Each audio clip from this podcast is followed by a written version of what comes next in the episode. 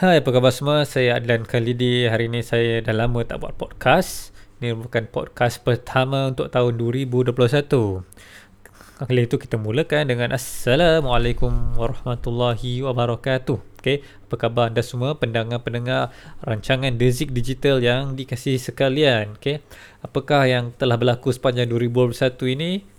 Dan uh, apa yang kita boleh lihat yang kita reflect kembali pada tahun lepas okey tahun lepas merupakan tahun di mana uh, yang sangat mengejutkan dunia dengan COVID-19 okey PKP-nya dengan pandemiknya dan uh, macam-macam cabaran yang berada dalam kehidupan uh, setiap orang okey hampir semua orang terkesan okay? kecuali mungkin mereka yang bekerja dalam bidang food and and beverage Okay, saya tak sure. Okay, tapi maksudnya uh, kebanyakan bisnes terkesan kecuali yang apa, uh, ter, termasuklah mereka yang uh, kalau kerja doktor pun mereka terkesan. Maksudnya mereka lebih lebih kena kerja lebih masa kan, lebih risiko. Okay.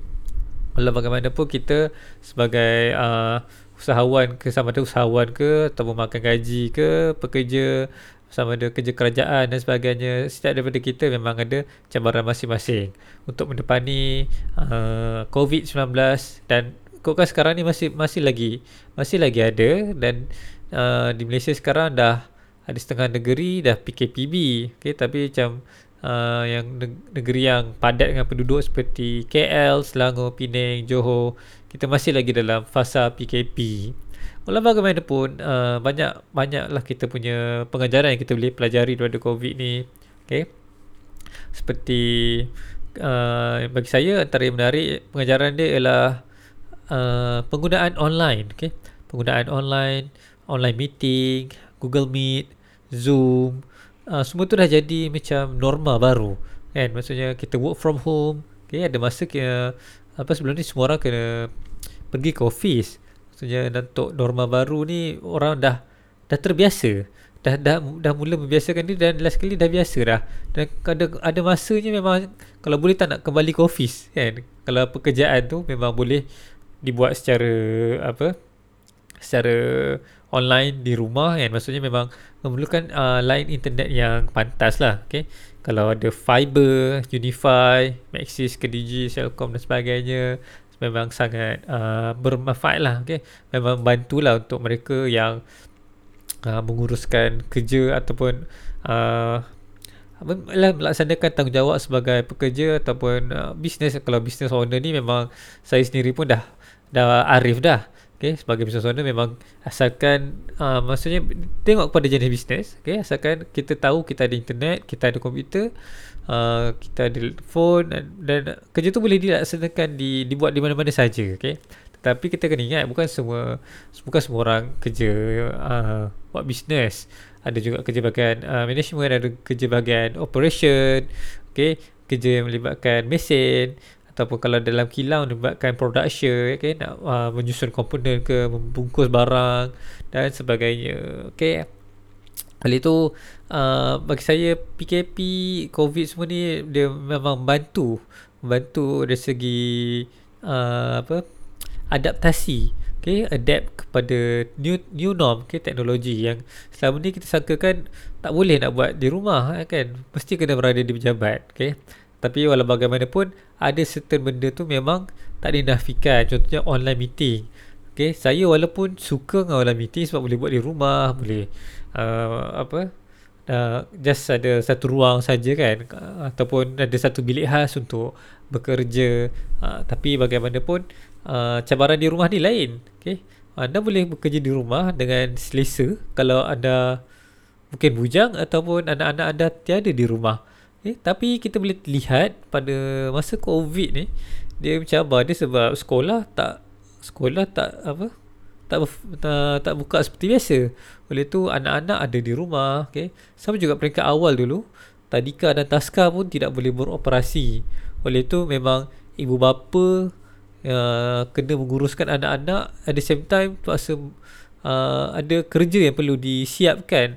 Okey, kerja-kerja uh, pejabat, okey. Ibu bapa dengan laptop ataupun uh, laptop masing-masing. Dan anak-anak pun yang kalau ada online learning kan PDPR okay, mereka pun memerlukan laptop sendiri ataupun komputer sendiri atau tablet sendiri kan?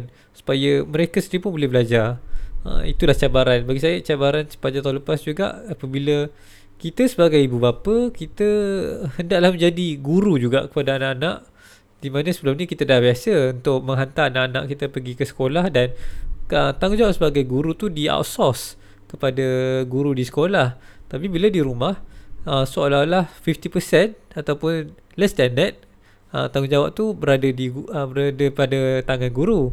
Sementara baki daripada kerja guru tu macam ibu bapa lah punya kerja okay?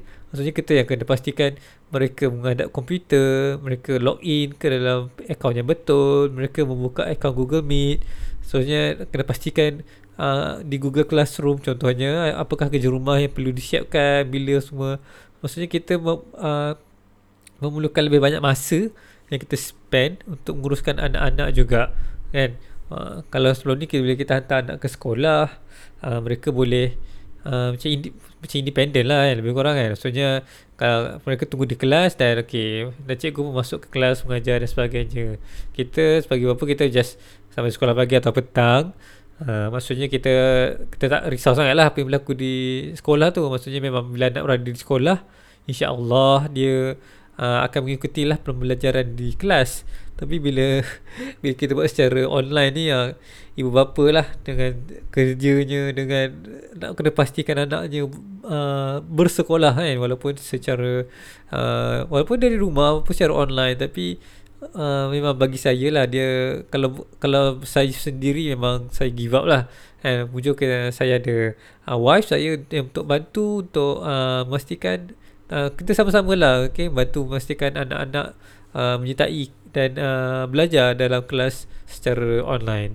Okay, itu antara bagi saya lah kelebihan bila ada manfaat lah kan covid ni terhadap uh, suasana bekerja yang selama ni kita salah anggap kita kita ingat memang kena buat semua di office tak boleh di rumah tapi yalah eventually pun memang uh, untuk company yang dah memang adapt maksudnya menggunakan uh, cloud storage seperti Dropbox, Google Drive atau yang terbaru ni Google telah rebrand okay?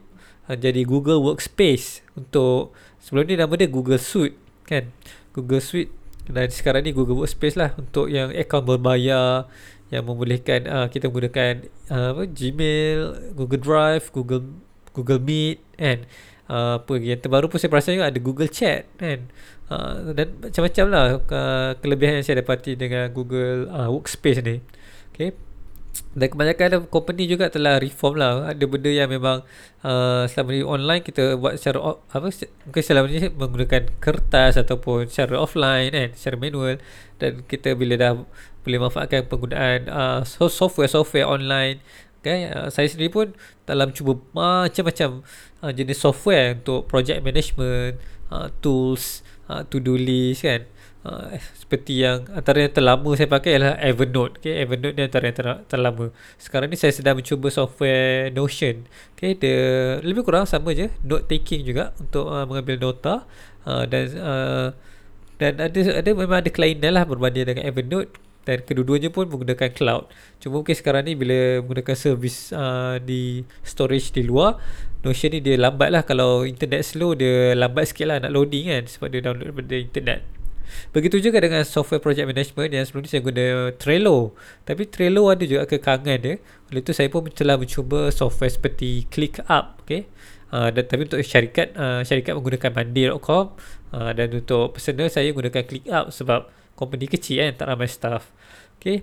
Ni pun antara software-software yang kita boleh manfaatkan lah ha, Maksudnya bila kita work from home Kita tak berjumpa dengan orang Tapi kita kena pastikan kerja tu dapat dilaksanakan dengan baik Okay So saya sarankan kepada anda semua uh, masa ni lah kita untuk uh, uh, bina sistem okay? bina kalau tak sibuk kalau maksudnya kalau tak berapa sibuk uh, cuba kerja yang hakiki tu uh, di same time kita cuba explore juga software-software yang kita boleh manfaatkan untuk lebih produktif dan untuk lebih mudah collaborate antara kita staff ataupun kita dengan klien sendiri pun okay? so sekian saja perkongsian uh, podcast pertama saya pada tahun 2021 ini. Uh, doakan saya boleh konsisten dan istiqamah dalam menghasilkan podcast secara berkala. Okay? Sebab podcast ni menggunakan suara. So saya rasa mungkin setiap minggu saya boleh. Okay? Kita boleh usahakan. Setiap minggu saya akan terbitkan podcast baru bersama dengan topik-topik yang menarik untuk dikongsikan bersama anda. Sekian, ha, terima kasih kerana mendengar. Jumpa lagi dan jangan lupa subscribe uh, dan juga uh, kongsikan podcast ini di laman-laman sosial media anda. Bye. Assalamualaikum.